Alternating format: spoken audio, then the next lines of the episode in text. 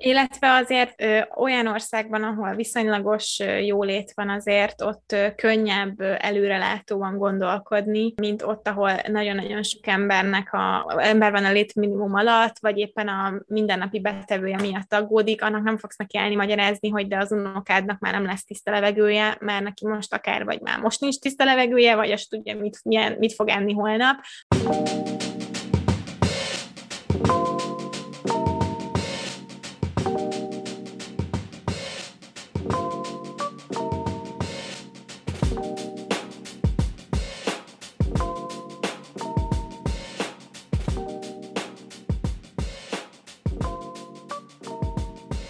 Sziasztok, kedves Nem az Erde Podcast hallgatók, én Eszter vagyok. Én pedig Eszti vagyok, és aki megfigyelte az epizód címét, az már tudja, hogy miről fogunk beszélni, vagy legalábbis valami sejtése lehet.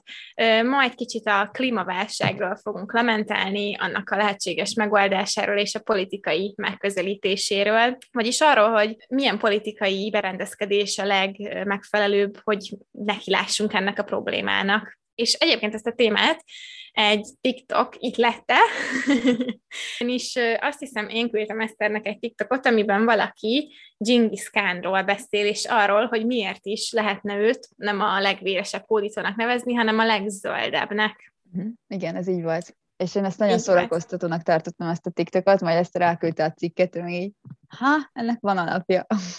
Hát van alapja, és annyira nem is szórakoztató, hogyha belegondolunk.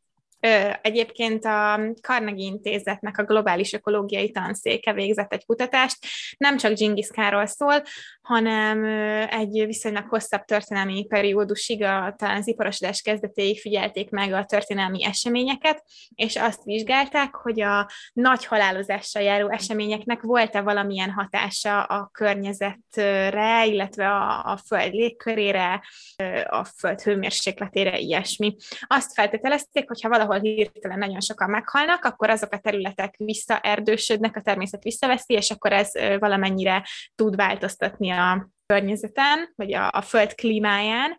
Hívás az a feltételezés, hogy csak az iparosodás és az ipari forradalom és a szénnek a használata kezdte el megváltoztatni a föld klímáját. Ez már egészen, egészen a mezőgazdaság kezdete óta befolyásolja az ember a, a, a környezetét és a, azzal, hogy nagy erdős területeket írtottunk ki, már szántoknak, már ö, ö, elkezdtük felmelegíteni a földet.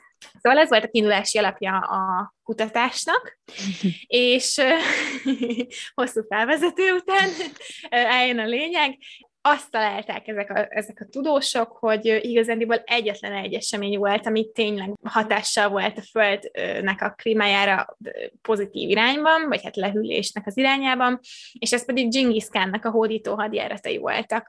Ugye ő a mongol birodalmat vezette, a mongol birodalom a 13.-14. században a létezett, és a, a legnagyobb szárazföldön egybefüggő birodalom volt a Khannak a hadjáratai során a föld területének 22%-án kb. 40 millió embert ölt meg.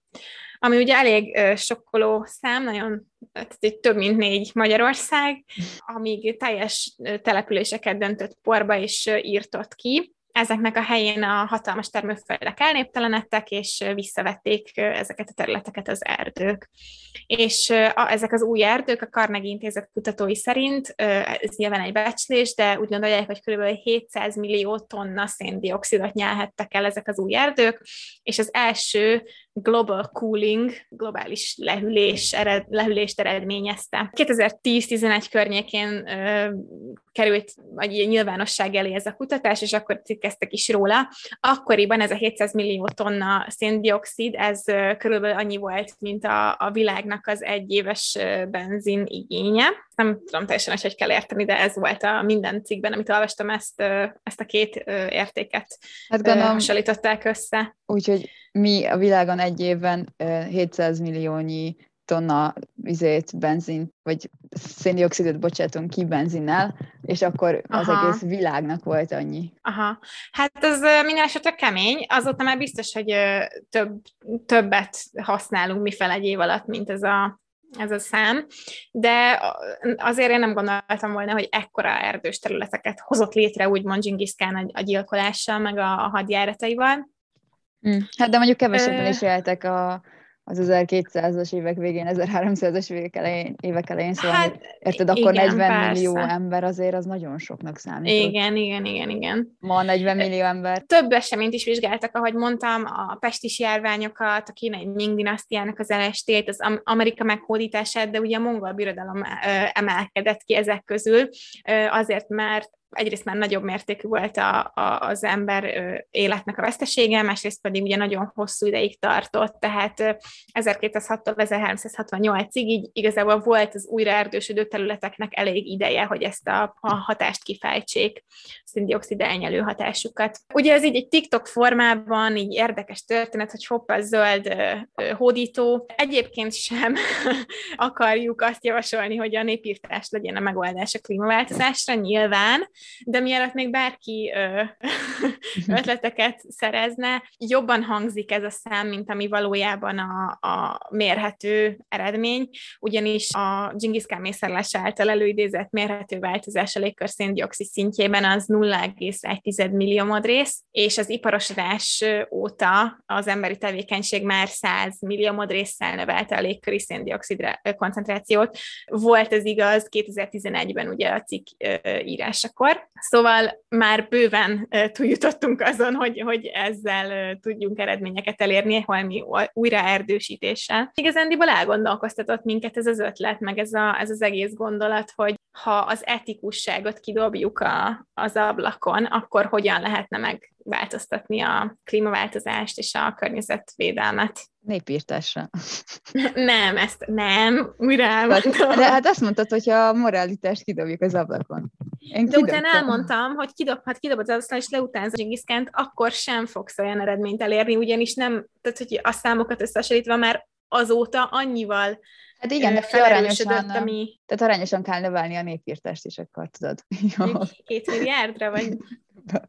Jó, nyilván viccelek. De amúgy most ugye a Covid miatti leállás meg ilyeneket még nem vizsgálták ilyen nagyon-nagyon szuperül, de hogy elvileg annak is van pozitív környezeti hatása. Nem tudom, hogy széndiokszid kibocsátásban mennyi, valamennyi biztos, de például zaj és fényszennyezésben azért sokat segített ez az otthon maradósdi. Meg így, még így az állatok is nyugisabbak, és így visszajöttek olyan területekre, ahol, vagy hát így ki, kiűztük őket ugye nagy nyüzsgéssel. Hát én egyébként ugye nagyon sok ilyen hír volt a Covid alatt. Én néhányról olvastam, hogy az ilyen fake news, meg kamu, hogy delfinek úszkálnának Velencében, uh-huh. de, de valamilyen szinten biztos, hogy jó volt a Földnek ez a kis pihenő, csak sajnos a, a Földnek a, az életében szerintem ez egy szempillantás volt, amit lehet, hogy mi nagyon hosszúnak éltünk meg. Igen.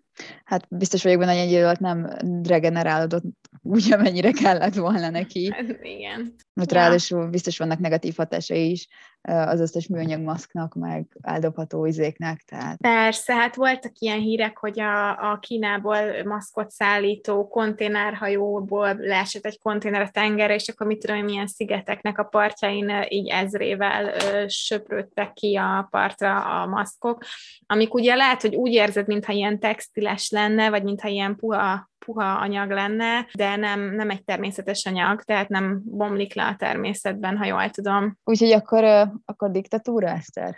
Vagy nem diktatúra? Hát akkor lehet, hogy azt a konfliktust, ami a klímavédelem és az embereknek az önző érdeke között áll, azt lehet, hogy csak diktatúrával lehet feloldani. Egyáltalán mi itt a probléma? Nem, ezt nem hirtelen volt a váltás, lehet, hogy nem, nem értik a hallgatók, hogy miért nem lehet csak úgy szépen szavazni a zöld pártokra, és akkor most a következő 50-60 év alatt majd valami történik. Hát nyilván ez korlátozásokkal jár, tehát hogyha meg akarjuk menteni a Földet, vagy hogyha tényleg ilyen radikális változást akarunk, akkor ugye azok radikális lépéseket is igényelnek, amik hát ezért már konfliktusban lehetnek az egyéni érdekekkel is. Itt sok mindent összeértünk a jegyzetekben, szerintem van egy ilyen alapvető ö, ellentétel, vagy nem is tudom, egy ilyen dilemma, ami a zöld politikával kapcsolatban megjelenik, az az, hogy az embereket, nyilván a szavazókat és a politikusokat is a saját problémáik és érdekeik vezetik. Hogy is mondjam, az emberek nem fognak az ellen szavazni, ami nekik jó, nem feltétlenül az unokájukra vagy a dédunokájukra gondolnak, hanem a saját aktuális jólétükre, ami valamilyen szempontból érthető, hiszen neked kell most éppen éppen adót fizetni, vagy, vagy mit tudom én, te kapod most éppen a nyugdíjat, és azt számít, hogy mennyit kapsz, vagy a céget hogyan teljesít. Nyilván az aktuális helyzeted alapján hozol döntéseket, a politikusoknak fontosabb a, a választóik, mint, mint az, hogy mi a nagyobb jó, hogyha utána ellene fordulnak, és nem szavazzák meg még egy ciklusra, elveszti a munkáját. Ezért van egy ilyen ellentmondás a, a, a demokrácia, meg a szavazás, és a klímavédelemnek a, nem is tudom, a, a nagyobb cél között. Szerintem a, a klímaváltozás, meg a globális felmelegedés, meg a környezetszennyezés, meg az ilyen dolgok még mindig nem ilyen nagyon kézzelfogható dolgok. Tehát van egy fenyegetés, hogy igen, meg fog történni, de még nem nincs annyira közel, hogy valóban úgy érezt, hogy ah, igen, ez meg fog történni. Tehát így van egy, van egy alapvető konfliktus a jelen és a jövő között, és mint egyéni személyek általában nem nagyon gondolkozunk előre, tehát körülbelül pár nap, vagy egy maximum egy hét előre tudod elképzelni magadat, és gondolni a jövő énedre, mert a jelen éned azt mondja, hogy nem, én most akarok mindent, én most akarom elfogyasztani ezt, én most akarom megnézni ezt a filmet, én nem tudom, meg akarom venni ezt meg ezt, ahelyett, hogy gondolnál arra, hogy a két hét múlva éned, ez nagyot meg fogja szívni, mert mm. nem tudom, elkeltötted az összes pénzedet valami olyasmire, amire nem kellett volna. Szóval ilyen szempontból talán, talán nehéz így annyira előre tervezni, nehéz tudatosítani, meg tényleg elképzelni. Ráadásul az a sok statisztikával, amivel így telenyomják ezeket a reportokat, ugye így a környezetvédelem, meg a környezetszennyezésről, az tök jó, de ezek számok, tehát semmilyen ilyen érzelmi reakciót, vagy ilyen kézzelfogható dolgot igazából nem ad oda neked, amire te így tudsz reagálni. És maximum azt váltják ki belőled, hogy nagyon depressziós és szorongó leszel a, a témával kapcsolatban, és akkor inkább elnyomod ezeket a negatív érzéseket, és így, el, így elásod, nem akarom ezt tudni, nem akarom ezt hallani, ilyen struc politikát folytatsz, úgymond. Itt amúgy még megemlíteném a felelősség elosztását is, így, így a környezetvédelem kapcsán van ez a, ez a jelenség, hogy amikor sokan vagytok, van egy probléma, és így sokan vagytok, akkor általában az emberek majd azt várják, hogy a másik megcsinálja, majd a másik megoldja. Mert hogy vagytok ott, mit vagytok a Földön 7 milliárdan, most mert pont te legyél az, aki, aki így elkezdi ezt az egész dolgot. Egy olyan komplex probléma, meg téma, mint a környezetvédelem, sokszor, tehát sokszor a vezetőitől várod el az utasításokat, az irányítást, tehát ezt a guidingot, és hogyha uh-huh. a mhm. vezetők, mint a politikai vezetők nem tehát nem képesek arra, vagy nem érdekli őket, akkor igazából téged se fog. Mert hogyha őket nem érdekli, akkor én, akkor én miért? Érted? Ők azok, akik majd megoldják a problémát a társadalomnak, én csak így, így áll vagyok. És hogyha őket De ez nem, nem egy öngerjesztő ördögi kör? De a választót egy... nem érdekli, igen, ezért igen. a politikus sem érdekli, mert a választó választja meg. Akkor a politikus nem foglalkozik vele, ezért nem kerül be a tudatába a választónak. Abszolút, abszolút, abszolút uh-huh. ördögi kör. Uh-huh. Úgyhogy igen, tehát nagyon fontos itt a politika, az, hogy hogy van lekommunikálva az egész, mennyit foglalkozik ezzel, hogy, hogy foglalkozik vele. Így van, és hogyha nagyon realista vagy, most így szerepet cserélve cinikus akarok lenni, akkor egy választott képviselőkön alapuló rendszer neben az emberek autonómiája, a választóknak kiszolgálása az útjában áll a környezetvédelemnek, és lehet, hogy valaki erre azt mondaná, vagy nem tudom, egy radikálisabb zöld politikus azt mondaná, hogy tényleges klímavédelmi programot autoritarianista mhm. módon, ezt a szót mindig olyan nehéz kimondani, Igen. autoritarianista módon kell, vagy lehetne, vagy kellene az emberekre, a gazdasági szereplőkre, nagyvállalatokra, nagyvállalatokra rákényszeríteni. Szóval a kérdés igazából itt az, hogy a, a fenntarthatóság, az emberiség jövője, a környezetvédelem,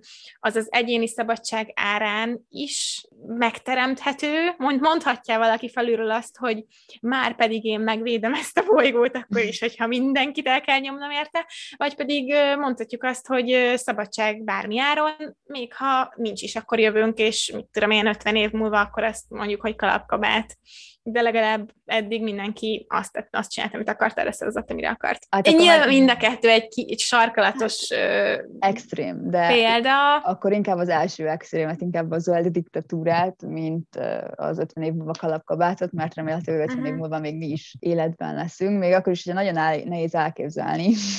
Igen.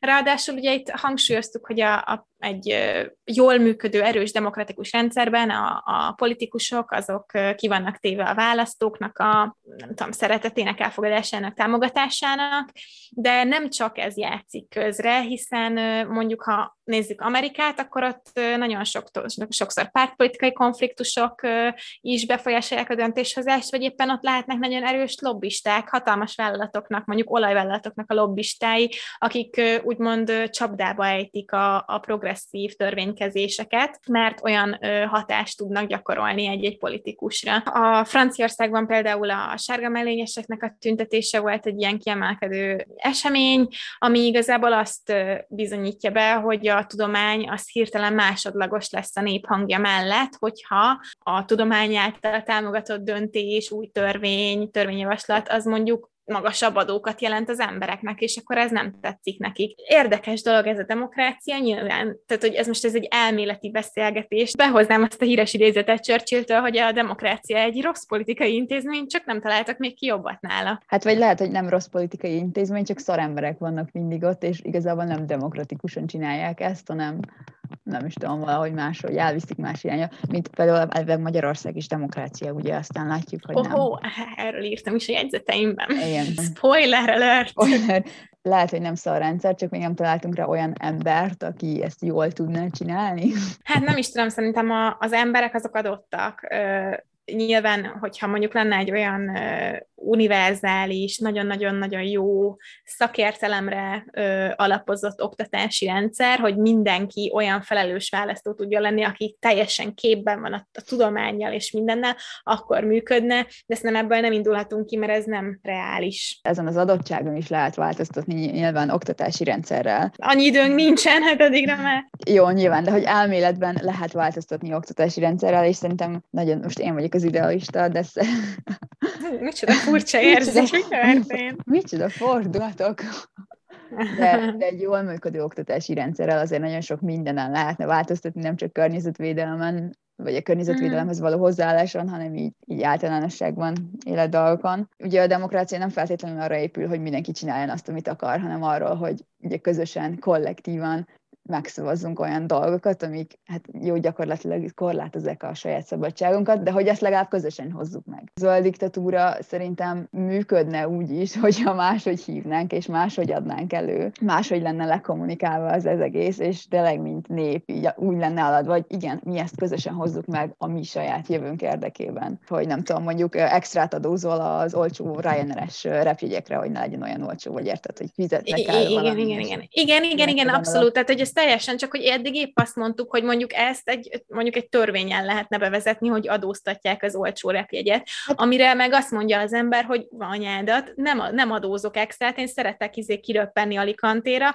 és akkor hirtelen mindenki tüntet a, a politikus, meg azt mondja, hogy basszus, ezek nem fognak engem még egyszer megválasztani, oda a jó kis állásom, és hirtelen meggondolják magukat, mert hogy a nép akarata. Tehát, hogy eddig, eddig pont erről beszéltünk, hogy ez itt a dilemma. A környezetvédelem olyan probléma, hogy tényleg mindenkit érint. De hogyha egy politikus úgy kommunikálja le, hogy basszus, srácok, most mi adózunk egy picit, és azért, hogy megmentjük a földet, és hogy ne legyen smog Londonban minden nap négy után, egészen este kilencig az autóktól, vagy a, érted, nem tudom, és uh-huh. az autókra is kivetünk egy adót, és neked jobb lesz, és megmutatja a hosszú távú következményeit, meg a rövidet is, akkor szerintem az emberek, valószínűleg nem mindenki, de az emberek egy része azt mondaná, hogy jó, tudod mit, legyen. És nyilván nem ilyen radikális uh-huh.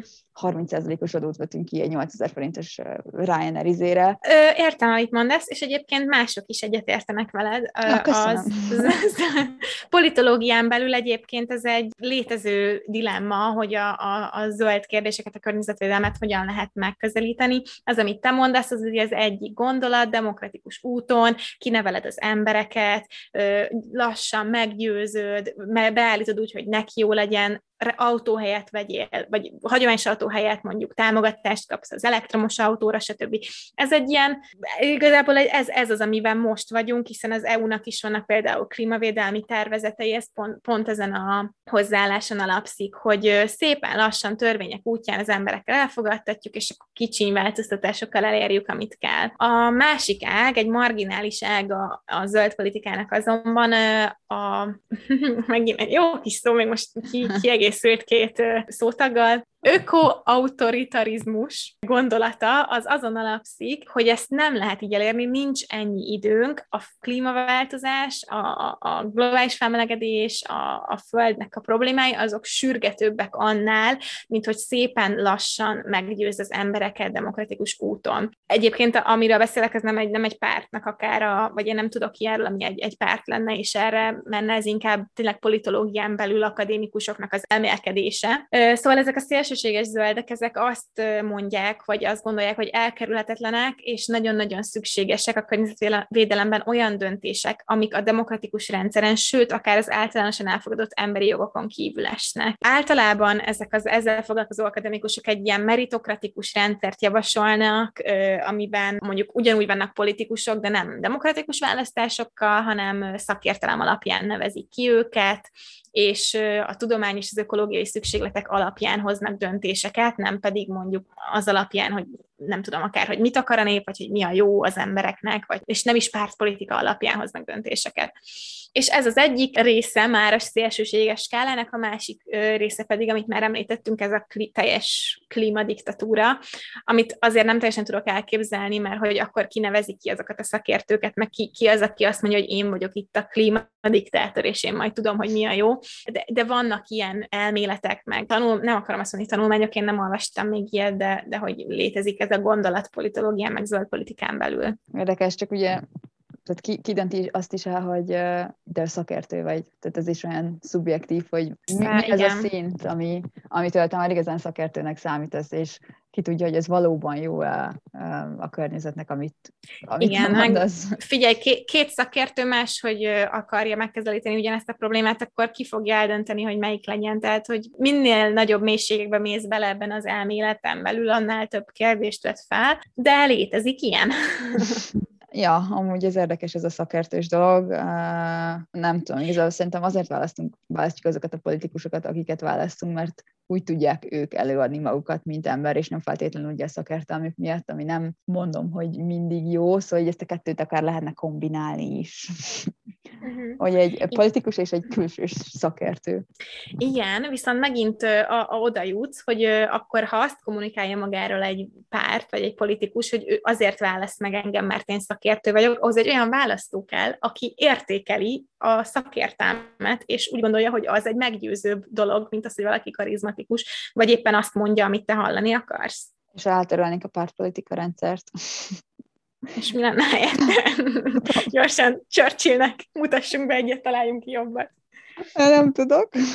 Mégiscsak ja. maradjon az a diktatúra. Az, tudom, hogy egyszerű, egy ember áll, nem kell itt gondolkozni, hanem... Ki lesz val- a te? Leszel te? Leszek. Vállalom. Tehát... Oké. Okay. Jó. Jó. Készen állsz egy pálfordulásomra? Készen.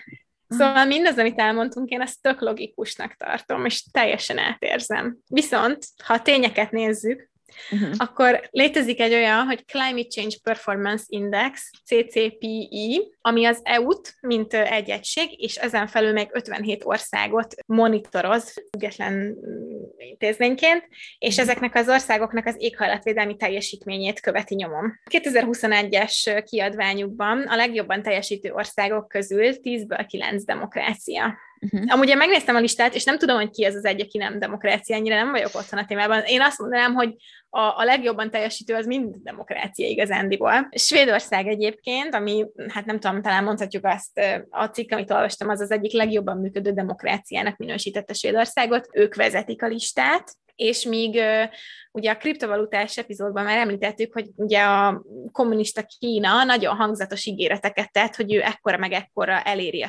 szénsemlegességet, stb. Az a diktatúra, ahol egyébként meg lenne rá a politikai lehetőség, hogy ezt így vasököllel átverjék, csak a 33. helyen áll. Szóval mégiscsak úgy tűnik, hogy az elmélet az egy dolog, meg az emberekbe vetett hitnek a, a, a kihalása az egy dolog, de mégiscsak azoknak az országoknak sikerül évről évre javítani a teljesítményükön, és jól, jól teljesíteni klímavédelmi szempontból azok demokráciák. Azt pedig halkan teszem hozzá, hogy Magyarország az 50. helyen van, ugye az 58-ból, és a tavalyi CCPI kiadvány óta rontottunk is az eredményünkön. Én azon csodálkozom, hogy mi benn vagyunk még, vagy egyáltalán.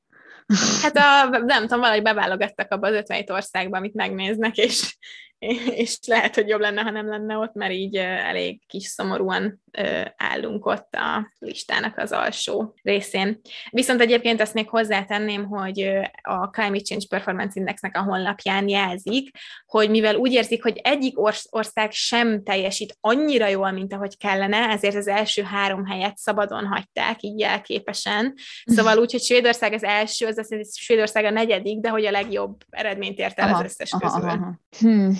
Hát igen, azért ott a, a, az északi országok azért általában jobban teljesítenek az énekben, meg jobban odafigyelnek. Posztkommunista Közép-Európa valószínűleg másra koncentrálja energiái. Az USA pedig a legutolsó, ha jól tudom. Ó, oh, az mondjuk, hát Trump. Trump, meg, meg klímaváltozás tagadók, mert Igen. miért ne tagadjunk teljesen jól dokumentált és kutatásokkal eltámasztott tényeket. Mindig van hová fejlődni. De legalább nem mi vagyunk az utolsók, hanem Amerika. Tök jó, nem? Figyelj, még van esély. Jaj, ja. Úgyhogy igen, úgy tűnik, hogy jól teljesítenek a demokráciák, de vajon miért? Erre is találtam választ, vagy hát egy feltételezést.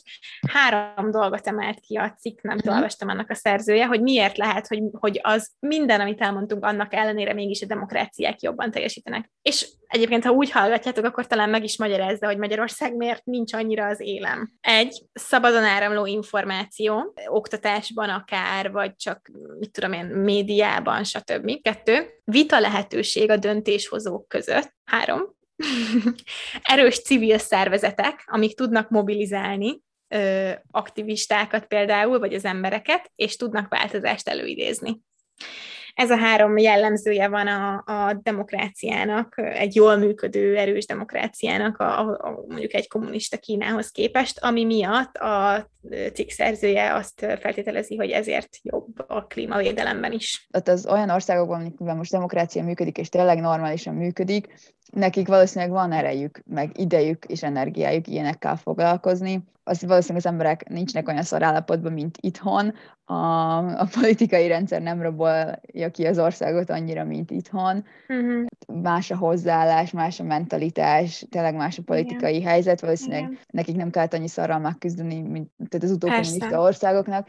Nyilván több energia, pénz, erőforrás marad ezekre a dolgokra, nem jó kifogás mondjuk ez Magyarországnak, hogy miért nincs ott, vagy miért nem törekszik, mert törekedni törek lehet. De úgy gondolom, hogy igen, valószínűleg ők így, így történelmi szempontból előnyben vannak. Illetve azért ö, olyan országban, ahol viszonylagos jólét van, azért ott ö, könnyebb előrelátóan gondolkodni, mint ott, ahol nagyon-nagyon sok embernek a, ember van a létminimum alatt, vagy éppen a mindennapi betevője miatt aggódik, annak nem fogsz neki állni magyarázni, hogy de az unokádnak már nem lesz tiszta levegője, mert neki most akár vagy vagy már most nincs tiszta levegője, vagy azt tudja, mit, milyen, mit fog enni holnap. Úgy érzem, hogy kell egy viszonylagos jólét ahhoz, hogy el tudjunk kezdeni előre tervezni, és akkor most visszautálnék az alapjövedelemről szóló epizódunkra, ott én beszéltem egy nagyon érdekes kutatásra, ami szerint, hogyha valaki akár annyira szegény, hogy a mindennapi megélhetése és az, az életminimumnak a, az elérése az egy mindennapos stresszt okoz, az mérhetően csökkenti valakinek az IQ-ját is. Tehát, hogyha azt várjuk el az emberektől, hogy értse a tudományt, értse a kutatásokat, ezeket mind át, át tudja látni, és komplexen tudjon gondolkodni egy problémáról, ha mind mindezt elvárjuk egy embertől, egy választótól, akkor ahhoz az kell, hogy neki meg legyen erre a mentális kapacitása is. Hát úgy nehéz, hogyha azon gondolkozol, hogy ki tudsz fizetni egy 400 forintos kilókenyeret, vagy nem. Igen, majd hogy a 20 ezer a nyugdíjad, vagy nem tudom, tehát hogy pont, pont tolsz rá, hogy mi van. Igen, igen, abszolút, abszolút, mert hát az sem biztos, hogy megéred a következő évet. Tehát... Igen, ráadásul azért ez egy fontos szempont, hogy a klímaváltozás mindenkire hatással lesz, de legelőször nem ránk. Legelőször olyan országokat fog érinteni, amik egyébként nagyon kicsi részét teszik hozzá a szennyezésnek. Szóval lehet, hogy egy kicsit úgy vannak, hogy á, lehet, ha baj lesz, most még úgy, úgy sem nálunk lesz baj, hanem mit tudom én, milyen, mint nem tudom, Afrikában, vagy nem tudom, hol lesz baj. Hát igen, addig, amíg így nem tapasztalod a saját bőrödön, nem biztos, hogy át tudod élni megmondom, annyi ilyen statisztikát látsz, hogy már a füleden folyik ki, de hogy nem érted. Most azt mondom neked, uh-huh. hogy 700 millió tonnányi széndiokszidot bocsátunk ki, hát oké, okay, tök jó, de nem tudom, hogy ez nem tudom elképzelni, hogy ez milyen mennyiség. Szerintem a legtöbben így vagyunk vele, tehát semmilyen ilyen érzelmi érzelem vagy érzelmi reakció nincs, nem, vál, nem váltanak ki ezek a, a riportok. Az, az érzelmi énet túllépi a logikai énedet. Haldokzó mit tudom, pingvineket mutogatnának neked, és azt mondanák, hogy ezt te csináltad. Jó, nyilván ez egy nagyon extrém példa, és nem, nem szabadna ilyeneket csinálni, mert a negatív érzelmek sem feltétlenül vezetnek oda, ahol mm. akarod, de hogy ezt a nagyon statisztikai részt elvihetnéd egy kicsit kézzelfoghatóbb, jobban megközelíthetőbb irányba, Aha. így a politika részéről. Egyébként én olvastam egy nagyon jó cikket, ezt még korábban, tehát most nem, link, nem gyűjtöttem ki, de meg fogom keresni, ami pont egy ilyen, nem tudom, EU-s, vagy valamilyen riportot, alatt fordított le, hogy igazából mindennapi élményekre és tapasztalatokra, és arról szólt a cikk, száraz számok és statisztikák alapján, hogy milyen is lesz az életed mondjuk 2060-ban, hogyha nem sikerül elérni mondjuk a, a, ezeket a globális célokat, klímacélokat. És akkor olyan volt a cikk, hogy reggel felkelsz, se elkezdesz készülődni munkába, kinézel az ablakon, és olyan gyönyörűen tűz a nap, hogy úgy tűnik, mintha minden rendben lenne. De mielőtt bárhová elindulsz, megnyitod a telefonodat, és megnézed, hogy hány százalékos a szennyezettség kint, ki tudsz ma menni. Meg ilyesmi, meg hogy felveszed a mit tudom én milyen oxigénmaszkodat, és elindulsz dolgozni, vagy nem tudom, hogy hogy ilyen, tehát hogy ilyen teljesen a, az olvasónak a szemszögéből volt megfogalmazva, hogy mit fogsz érezni, mit tudom, 60 fok lesz kint, meg már nem tudom, az évnek a hány százalékában hatnál több órát lesz kint, nem tudom hány foknál melegebb, ami miatt a tested elveszíti a képességét, hogy lehűtse magát, és meghalsz. Tehát, hogy ilyen nagyon átérezhető módon fogalmazta meg, és azt nem, ez egy nagyon jó cikk volt, és több, több ilyet kellene. Igen, abszolút. Hát ez alapján tudod uh, így személyesen elképzelni, hogy amúgy mi is lesz. Uh-huh. Nem az alapján, hogy igen, 700 millió tonnányi izét használunk ja. fel.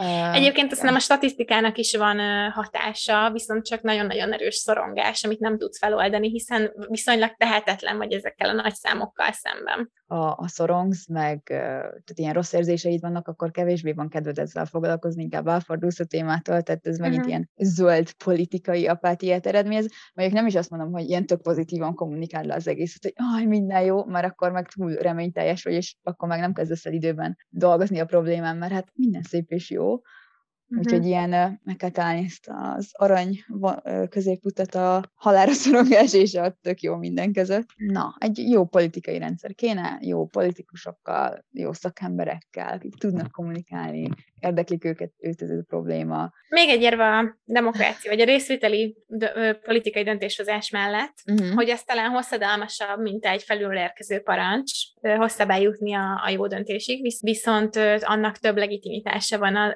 és elfogadottabb az emberek között. Tehát gondolj csak arra, hogyha mondjuk a munkahelyeden felülről akarnak neked parancsolni, hogy csinálj valamit, akkor te azt nem fogod érteni, hogy miért, és nem fogod szeretni csinálni, és, és a, amikor csak tudod, akkor megkerülöd. Gondolj a bárra, hogyha azt mondták volna, hogy mostantól nem így mosogatod el a kávéfőzőt, hanem úgy, akkor azt mondtad volna, hogy meg a fenéket, és csinálom én, ahogy szeretem de hogyha ti együtt döntötök, hogy ez így nem jó és kosztos marad, akkor ha nem csináljuk inkább így, akkor lehet, hogy hamarabb elfogadod. Környezetvédelem ez kimondottan olyan nem egy mosogatni való kávéfőző, még inkább, ahogy ezt már te is mondtad, hogy nagyon elkötelezettnek kell lenni az embereknek, és hogy együtt kell érteni vele, ezért lehet, hogy jobb megoldás, hogyha együtt jutunk el erre a döntésre részvételi vagy hát választásokon keresztül.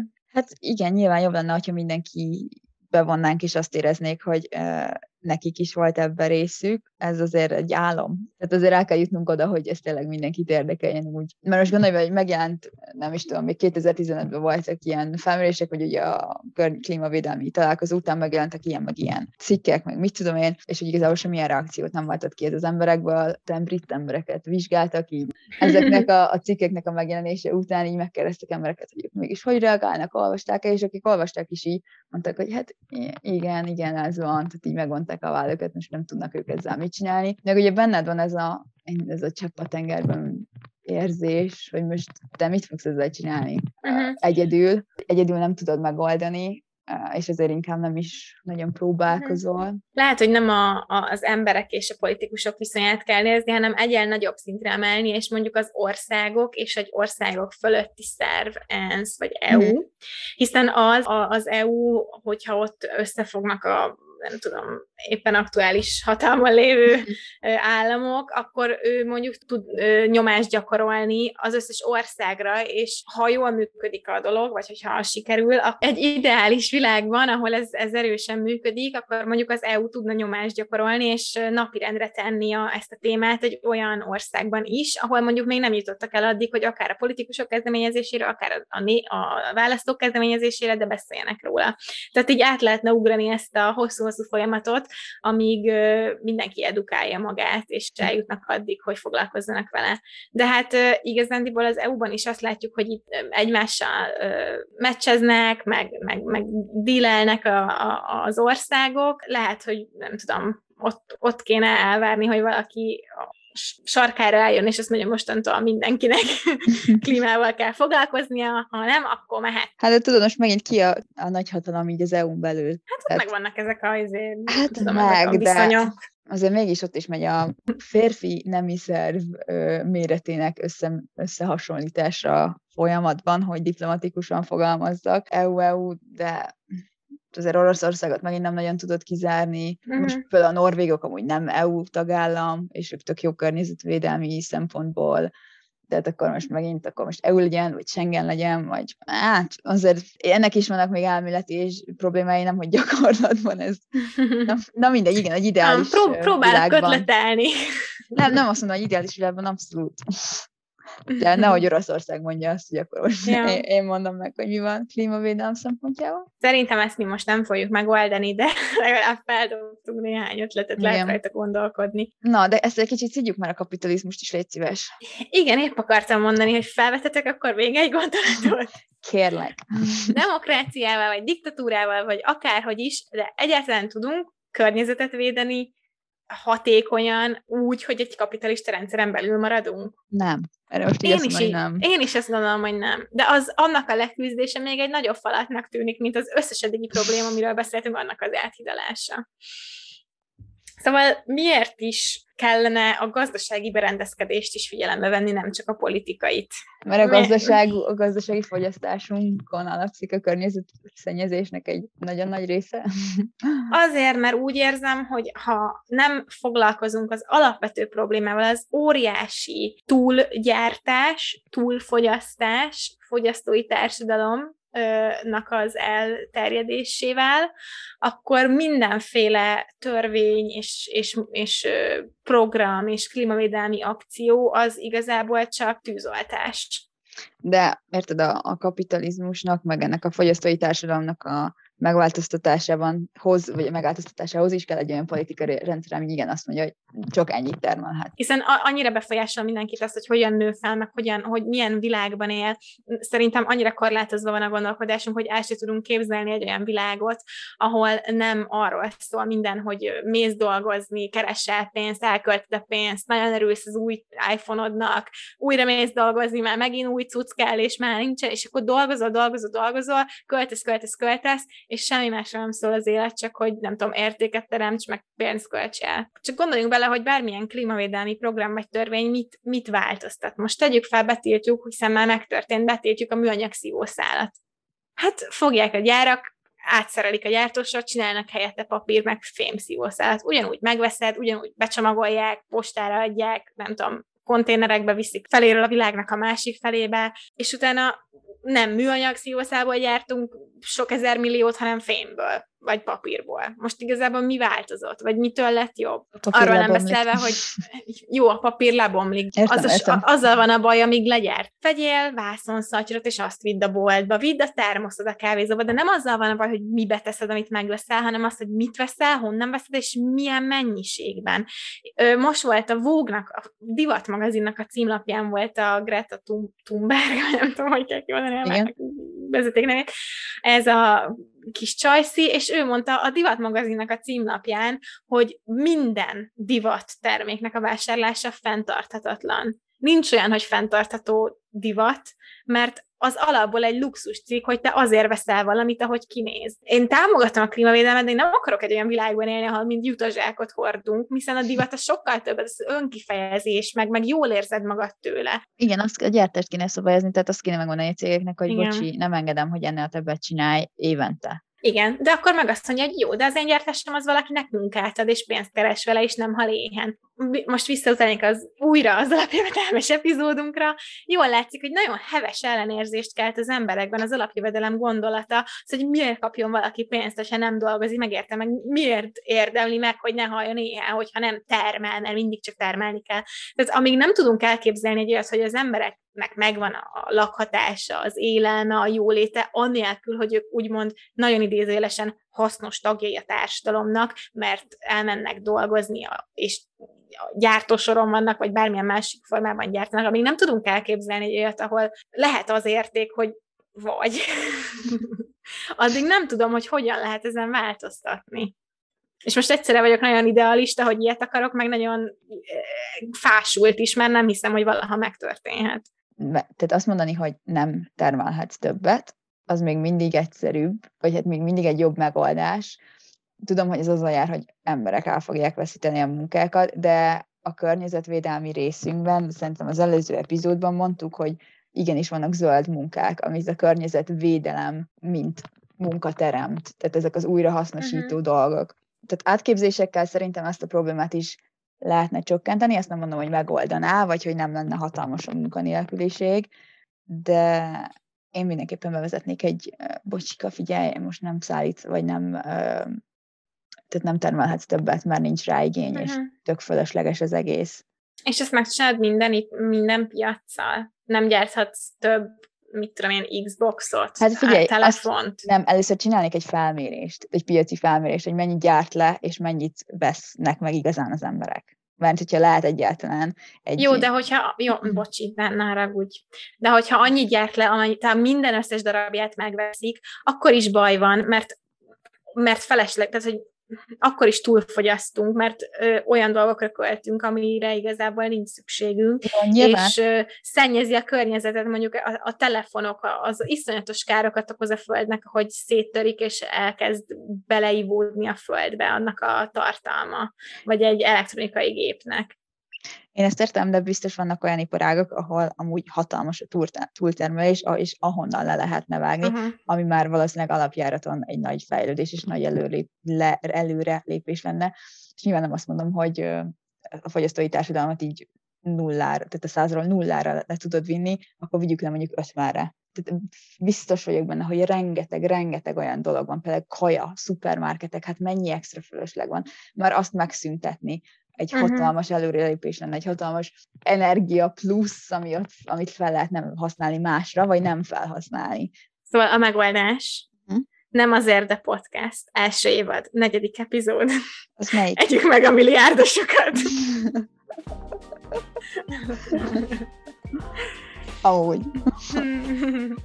Legalább annak örülök, hogy e, sikerült Eszterből idealistát csinálni egy epizód erejéig, és reméljük, hogy sikerült néhány új gondolatot felvetni, vagy elgondolkodtatni titeket. Ha tetszett ez az epizód, akkor iratkozzatok fel a podcastre, ha Apple Podcast-en hallgatok, akkor értékeljetek minket öt csillaggal, kövessetek Instagramon a Nem azért podcast név alatt, vagy írjatok nekünk a honlapunkon keresztül www.nemazértpodcast.com Mindent van. elmondtam? Mindent elmondtál. Jó, akkor két hét múlva találkozunk. Így van. Köszönjük, hogy ma is minket hallgattatok. Reméljük senki nem esik mély depresszióba, és hagyja ottyába az egész eddigi környezetvédelmi saját kis projektét, amit csinált. Legyetek ügyesek, okosak, vigyétek a természetet, ahogy tudjátok, mert igenis számít az, amit ti csináltok egyénileg, szerintem. És itt lezárjuk az epizódot, mielőtt Eszter hozzám szól. Szóval köszönjük, hogy minket hallgatotok. Sziasztok! Ended, recording ended.